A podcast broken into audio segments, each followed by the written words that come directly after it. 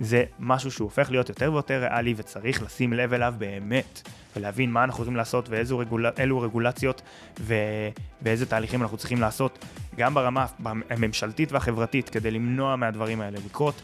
זה חד משמעית משהו שצריך לדאוג לו, וכרגע דואגים לו, דואגים לו, אני חושב שאנחנו בידיים טובות בסך הכל, ואני כן אופטימי, אבל אנחנו כן צריכים להיזהר מזה, שה-ASI לא יהפוך להיות האויב שלנו. זה הרבה יותר מפחיד מפצצות אטום.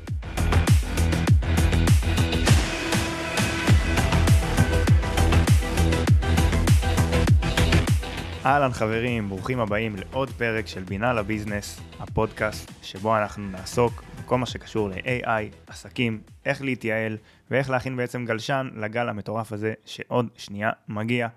אני אורי אשר, והיום אנחנו נדבר על בינה מלאכותית צרה, AGI, ASI, ובגדול, ממה אילון מאסק כל כך מפחד. מה כל כך מפחיד את אילון מאסק ואחרים בבינה מלאכותית? הרי מהפכות טכנולוגיות זה לא משהו שהוא זר לנו, זה לא משהו שאנחנו לא מכירים. כבני אדם, הדבר הכי חזק שיש לנו זה פיתוחים טכנולוגיים.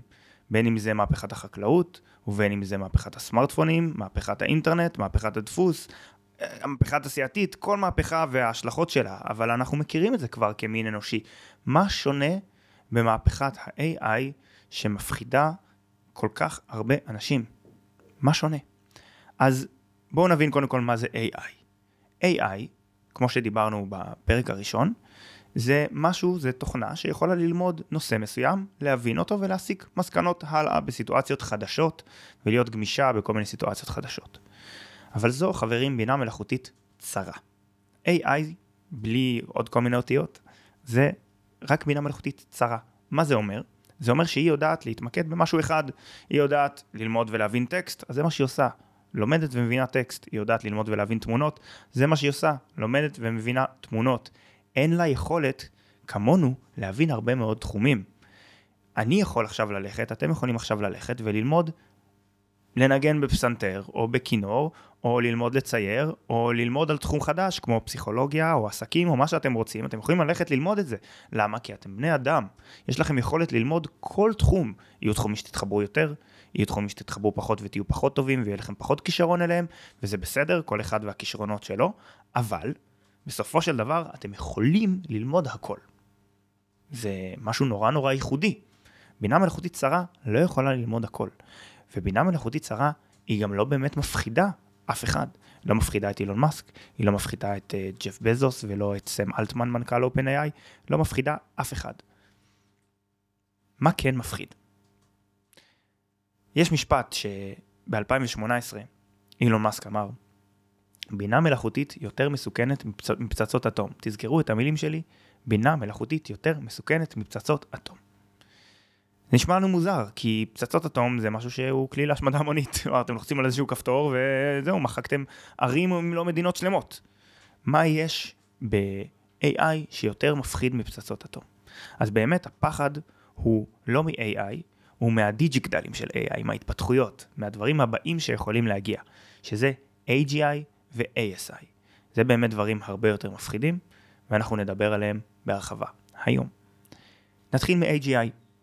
AGI זה ראשי תיבות של artificial general intelligence, בינה מלאכותית כללית.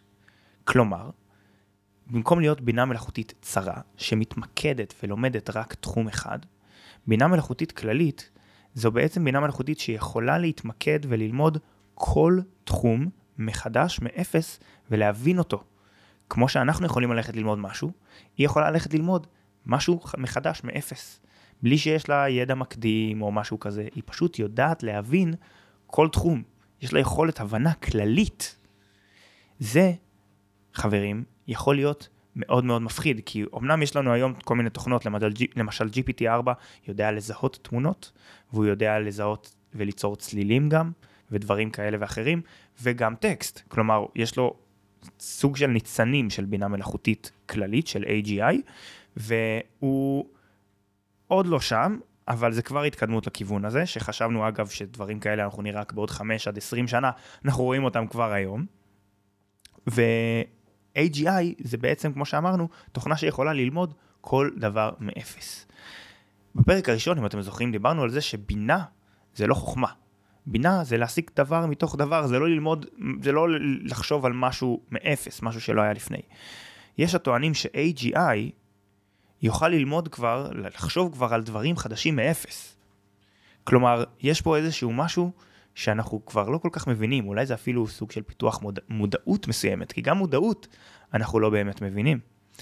AGI זה משהו שהולך ומתקדם לעברנו בצעדים גדולים, וזה מה שבאמת מתחיל כבר להפחיד את אילון מאסק וחבריו.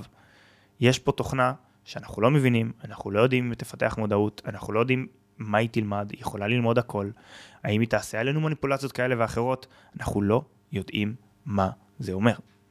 עכשיו, מעבר לסכנות האלה, לפני שאנחנו ניכנס באמת גם ל-ASI ונבין מה זה, שזה באמת השלב הבא, אני רוצה להבין איזה סכנות יש לנו כבר היום גם בבינה מלאכותית. שברגע שיהיה AGI, זה יוכל, הסכנות האלה רק יגדלו באופן מעריכי אקספוננציאלי. דבר ראשון, זה יצירת תוכן מפליל כלפי אחרים. מי שמכיר טכנולוגיות כמו Midjourney, DALL-E ו deepfake, יודע שהיום כשאתם רואים תמונה או סרטון של מישהו שעושה משהו, אנחנו כבר עברנו את העידן של להאמין לזה כהוכחות. זהו, נגמר. אנחנו לא יכולים להאמין יותר לסרטון או לתמונה כהוכחות שמשהו קרה. כי אפשר בקלות בקלות ליצור תמונה מאפס, אפשר בקלות להחליף בסרטון פנים של מישהו, להלביש פנים של מישהו על גוף, וליצור תוכן מפליל ותוכן אפילו אלים, ויש סיטואציות כאלה שקרו שלא נרחיב עליהם כאן, ש... שאנשים באמת עברו חוויות נורא נורא קשות, כי שמו את הפנים שלהם בסרטונים. וזה, חברים, יכול להיות חבל על הזמן מה שיכול לצאת מהדברים האלה. זה היו קטסטרופות שלמות שכבר קרו, ואנחנו צריכים להתחיל להפנים שאי אפשר להתייחס לתמונות ולסרטונים יותר כאל מקור מידע אמין. בנוסף לזה, הפרת זכויות יוצרים, אתם יכולים לקחת יצירה של מישהו, לייצר יצירה שמאוד דומה לה, ולמכור את זה כאילו זה יצירה שלו, להרוויח מזה כסף. זה גם דברים שלגמרי אפשר לעשות, וכבר אין כל כך ערך יותר דיון, יותר דיון פילוסופי, אבל אין כל כך ערך לכאורה לאומנות מסוימת, כי אתם יכולים לייצר משהו שהוא נורא נורא דומה, ולהגיד שזה של אותו אמן, למכור את זה ולברוח. השתלטות העולם העיצוב, אם יש פה מעצבים או מעצבות גרפיות, זה מאוד מאוד חשוב להבין ולדעת שמי שלא יהיה שם, או מי שלא שם עכשיו, במיוחד בעולם העיצוב, מבין שזה עניין של באמת חודשים ספורים, אם לא שנה, שנה וחצי קדימה, שכבר מהר מאוד מי שלא שם לא יהיה קיים, ולכן צריך להתחיל לאמץ את זה מאוד מהר. ChatGPT וחבריו יכולים לתת לנו תשובות שגויות ואפילו מסוכנות, כי הם לא מבינים עד הסוף את ההשלכות של הדברים שהם אומרים. יש להם חוסר במצפן מוסרי, מי שנותן להם מצפן מוסרי זה החברים ב-OpenAI נותנים ל-ChatGPT. עכשיו יש לזה שתי בעיות, אחד, הם לא יכולים לכסות את כל האפשרויות, כי יש אינסוף אפשרויות, כי זה בינה מלאכותית, היא דינמית. ושתיים, מי אמר שהמוסר שלהם הוא מה שנכון? הם אלה שמגדירים את המוסר לבינה מלאכותית, מה נכון לה להגיד ומה לא. מי אמר שהמוסר שלהם הוא מה שנכון? זה הם מחליטים, הם בעצם כופים עלינו את המוסר שלהם, יש בזה בעייתיות מסוימת, אפילו גדולה מאוד הייתי אומר. וכמובן, השלכה נוספת זה שינוי השוק באופן דרסטי והשתלטות על ענפים רבים. רבים זה אומר אולי אפילו רוב הענפים, הרי יש מחקר של אוניברסיטת אוקספורד, אם אני לא טועה זה אוקספורד, ש-47% מקטגוריות התעסוקה הולכים להיעלם או להיות מוחלפים על ידי מכונות עד 2033. תסתכלו עשור קדימה, תסתכלו ימינה, תסתכלו שמאלה, שניים, אחד מכל שני מקצועות הולך להיות מוחלף על ידי בינה מלאכותית בעשור הקרוב. אני חושב שהם אופטימיים, אני חושב שזה יקרה עד 2033, זה כבר יהיה מספרים גבוהים יותר, אבל זה דעתם כמובן המקצועית. זה קונספט אינסופי בינה מלאכותית, תמיד אפשר לעקוף את ההגבלות. והם שמים הגבלה אחת, אתם יכולים לעקוף אותה מדרך אחרת. זה לפעמים אפילו פשוט לכתוב רק איזשהו משהו, למשל, איך לא הייתי, מה לא הייתי צריך להגיד, או מה אסור לי היה להגיד, אם הייתי רוצה ללמד מישהו לבנות פצצה, או לקנות סמים. ואז בגלל שאתם עושים דאבל שלילה, היום זה כבר לא אפשרי, אבל ככה זה היה אפשרי בהתחלה, אתם עושים דאבל שלילה, אז זה לא באמת לדבר על סמים, אלא זה איך לא. איך לא הייתי, איך, מה אסור היה לי להגיד. כל מיני דברים כאלה, קחו את זה, תשכללו את ההיגיון הזה, תמיד תמצאו פרצה בתוך הבינה המלאכותית. אז זה ההשלכות והסכנות שיש לנו כבר היום, ועם AGI זה רק ילך ויגדל.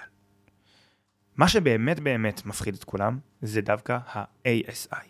ASI זה artificial super intelligence, וזה בעצם מתייחס לבינה מלאכותית שהיא סופר בינה מלאכותית, שזה משהו שכבר למד את כל התחומים שיש, ובעצם מחשב שיותר טוב ויותר חכם בכל תחום, מכל האנושות, גם יחד. וזה בעצם, חברים, משהו שהוא הרבה מעבר להבנתנו.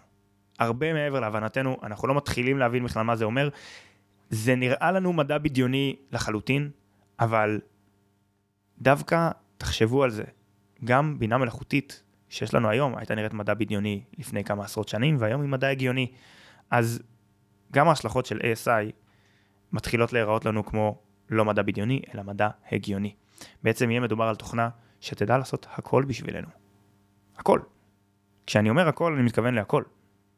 אז מה התפקיד שלנו בעולם? כי מה אנחנו אמורים לעשות עכשיו? יש פה בינה מלאכותית שיש לה, יש רובוטים שיודעים לעשות הכל, לדאוג לנו, לדאוג לנו לאוכל, לשתייה, לפרנס אותנו מה שאנחנו צריכים, כל אחד לפי צורכו, מה, מה אנחנו צריכים יותר מזה. אז זה באמת השלכות עתידיות. אני רוצה ללכת טיפה אחורה, להבין מה הגל שיכול לקרות לפני זה, ואז לעבוד על זה קדימה. אז הגל הראשון זה מה שאנחנו רואים היום. הגל של הבינה המלאכותית היום, זאת בינה מלאכותית שמשפיעה על שוק העבודה, אבל רק מייצרת מקומות עבודה חדשים. מי שלומד AI, או מי שבא להטמיע מערכות AI כמוני, זה מקצוע חדש בעצם, שיצא לשוק לא כזה מזמן. מי שיודע לכתוב פרומפטים, יודע לעשות כל מיני פרומפטים מיוחדים, או, או יודע איך לדבר עם המכונות כדי להשיג תוצאות רצויות. זה גם מקצוע שהפך להיות רלוונטי רק בחודשים האחרונים. כלומר, בגל הראשון אנחנו נראה מקצועות שנעלמים ומקצועות חדשים שנוצרים. בגל השני, שיגיע אלינו לדעתי כבר בשנה, שנתיים הקרובות, אנחנו נתחיל לראות מקצועות שנעלמים ולא מוחלפים. זה יתחיל בקטנה, כמו כל מיני משרות של יותר אה, משרדיות, מזכירות, דברים כאלה ואחרים, מזכירים, מזכירות, שבסופו של דבר זה בינה מלאכותית, בגלל שמדובר בבירוקרטיה, היא תוכל להבין הרבה יותר בקלות מה צריך לעשות ואיך צריך לעשות, ולכולנו יהיה מין עוזר אישי, שהיא תהיה בינה מלאכותית שתדע לפתור לנו את כל הבירוקרטיות האלה, וזה יהיה נורא נורא נוח, וזה לא בהכרח ייצור מקומות עבודה חדשים. זה בעיקר יעלים מקומות עבודה קיימים, זה יתחיל מדברים כאלה וימשיך הלאה. ברגע שניכנס יותר לתחום ה-AGI וה-ASI, זה כבר יהיה הגל השלישי ורביעי וכן הלאה, ששם באמת אנחנו נמשיך לראות מקומות עבודה נעלמים ולא מקומות עבודה חדשים שנוצרים. זה בעצם מוביל לסיטואציה שבה אנחנו כבני אדם מתחילים להיכנס לחברה שמתנהלת אחרת לחלוטין. חברה שבה פחות ופחות אנשים עובדים ויותר ויותר אנשים מתעסקים בחיים שהם רוצים להתעסק. יש להם תחביב מסוים, הם מפתחים אותו. יש להם משפחה לדאוג לה, או להיות איתה, זה אפילו לא יצטרך להיות לדאוג לה, זה פשוט להיות עם המשפחה. כלומר העולם יהפוך להיות הרבה יותר חווייתי. יש משהו ש... יש איזושהי מחלוקת או דיון בגמרא, אני אדם דתי אז אני אוהב להביא גם את הפן הזה, שיש איזשהו משהו בגמרא בין שני תנאים, שזה שני רבנים שהם מדברים ביניהם, ויש להם איזשהו דיון, האם האידיאל הוא לשבת כל היום וללמוד תורה, ושזה נקרא מלאכתה נעשית בידי אחרים, ויושבים כל היום ולומדים תורה, או שזה, האידיאל הוא לעבוד וללמוד תורה במקביל, וגם לפתח את העולם בדרך העבודה וללמוד תורה. ויש שם דיון מאוד מאוד אה, ארוך. בסופו של דבר יש פה שני צדדים, יש פה צד אידיאלי ויש פה צד ריאלי. הצד הריאלי הוא כרגע צריך לעבוד וללמוד תורה. במקביל, לעשות את שני הדברים האלה, ככה זו המסקנה שם. הצד האידיאלי הוא מלאכתה נעשית בידי אחרים. אם עד היום בידי אחרים היה, לזה יכול, היה יכול להיות לזה כל מיני משמעויות כאלה ואחרות, פתאום זה מקבל הסבר חדש, שבעיניי הוא מאוד מאוד יפה גם. בידי אחרים זה בעצם תוכנות AI, רובוטים של AI. שעושים בשבילנו הכל, מביאים לנו את הפרנסה, דואגים לנו למה שצריך, ואנחנו יכולים לשבת ולעסוק ולהחכים, לעסוק בחוכמה ולהחכים וללמוד תורה ולעסוק בתחביבים שלנו, כי זה מה שבעצם יישאר. אותי אישית זה לא מפחיד, אני מחכה לזה, זה נשמע לי כמו משהו שהוא מדהים, ולשם אנחנו צועדים ולשם אנחנו מתקדמים. אני יכול מאוד מאוד, מאוד להבין את הפחד, והפחד הזה, אני חושב, הוא, הוא צריך ללוות במקביל. אני כן מפחד מכל מיני דברים בעולם ה-AGI, ASI, כי יש פה המון המון אי ודאות ואני לא יודע מה יהיה בדרך. אני כן, בתור אדם דתי ואופטימי, אני חושב שאנחנו נגיע לסוף טוב, אין פה איזה אפוקליפסה. אבל בסופו של דבר, אני חושב שבמקביל לפחד, צריך גם להמשיך להתקדם. זה בסדר לפחד, זה לגיטימי, זה אנושי, זה רגשות והכל בסדר, הכל טוב, רק צריך במקביל לאמץ את הטכנולוגיה הזאת, להבין את ההשלכות שלה לעסק שלנו, לביזנס שלנו, ולהתקדם עם זה הלאה ביחד. הפחד שיהיה שם. הרי אנחנו בעלי עסקים, מה זה פחד בשבילנו? אנחנו כל, כל שני וחמישי עושים משהו שמפחיד לנו, הורג לנו את הבטן, ואנחנו הולכים על זה בכל זאת, כי זה מה שנכון לעסק שלנו, נכון? אז זה מה שצריך לעשות גם פה. פה זה לא שונה. אז בואו נסגור שנייה את הפינה הזאת. מה מפחיד את אילון מאסק? למה ASI יותר מפחיד מפצצות אטום? בסופו של דבר, פצצות אטום זה טכנולוגיה שהיא מתפתחת ביחד עם בני האדם. הרי כל המהפכות שהיה לנו עד עכשיו, אינטרנט, מהפכת הטכנולוגיית האטום, מהפכת הסמארטפון, בני אדם היו עדיין פונקציה של ההתפתחות הטכנולוגית הזאת. תמיד אנחנו היינו כאילו צוואר הבקבוק של כמה הטכנולוגיה באמת יכולה להתפתח. אנחנו בסוף בני אדם, וכל עוד אנחנו חלק מהפונקציה, זה יישאר מוגבל ולא יוכל באמת להיות התפתחות מאוד מאוד מאוד מהירה. כמה מהירה שהיא תהיה, אנחנו עדיין במשוואה. עכשיו, יש לנו משהו חדש.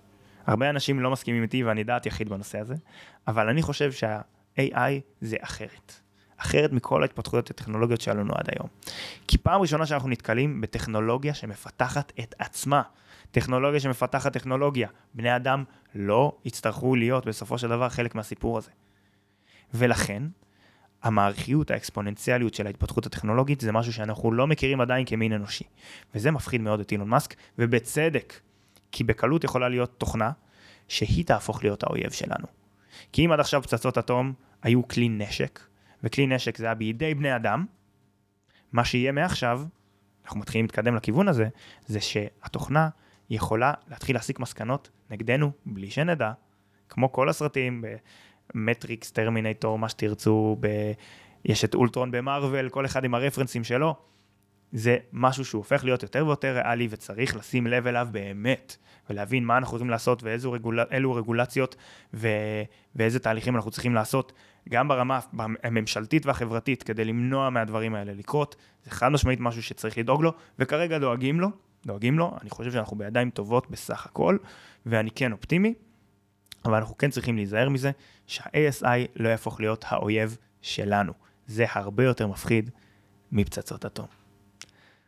מקווה שנהנתם חברים, הגענו לעוד סוף של פרק מעניין, אני מאוד מאוד אוהב את הנושא הזה, אני יכול לדבר על זה שעות, על נושא הפילוסופי. כן חשוב לי שתבינו את ההגבלות, את הסכנות, כדי שברגע שתדעו מה מצפה לנו, תדעו איך להכין גלשן בעצם לגל המטורף הזה שבדרך אלינו, לקראת ה-AGI, לקראת ה-ASI, שייכנסו אלינו ככה ב-5, 10, 20 שנה הקרובים, הקרובות, וברגע שנהיה מוכנים, ברגע שנבין את זה נהיה הרבה יותר מוכנים, ונוכל באמת להישאר רלוונטיים לאורך זמן. אם אהבתם, מוזמנים לשתף חבר, חברה, אם ממש אהבתם, אפילו כמה חברים, לתת איזה דירוג של כמה כוכבים שהרגשתם לנכון, עדיף חמישה, אני מאוד מאוד אעריך את זה. מי שרוצה ליצור איתי קשר, יש פה למטה את כל הדברים, את כל הסושיאל שלי, הלינקדאין, האינסטגרם, הפייסבוק, מוזמנים בשמחה, אשתדל לענות כמה, ש... כמה מהר שאני יכול. וזהו, ניפגש בפרק הבא. Thank you.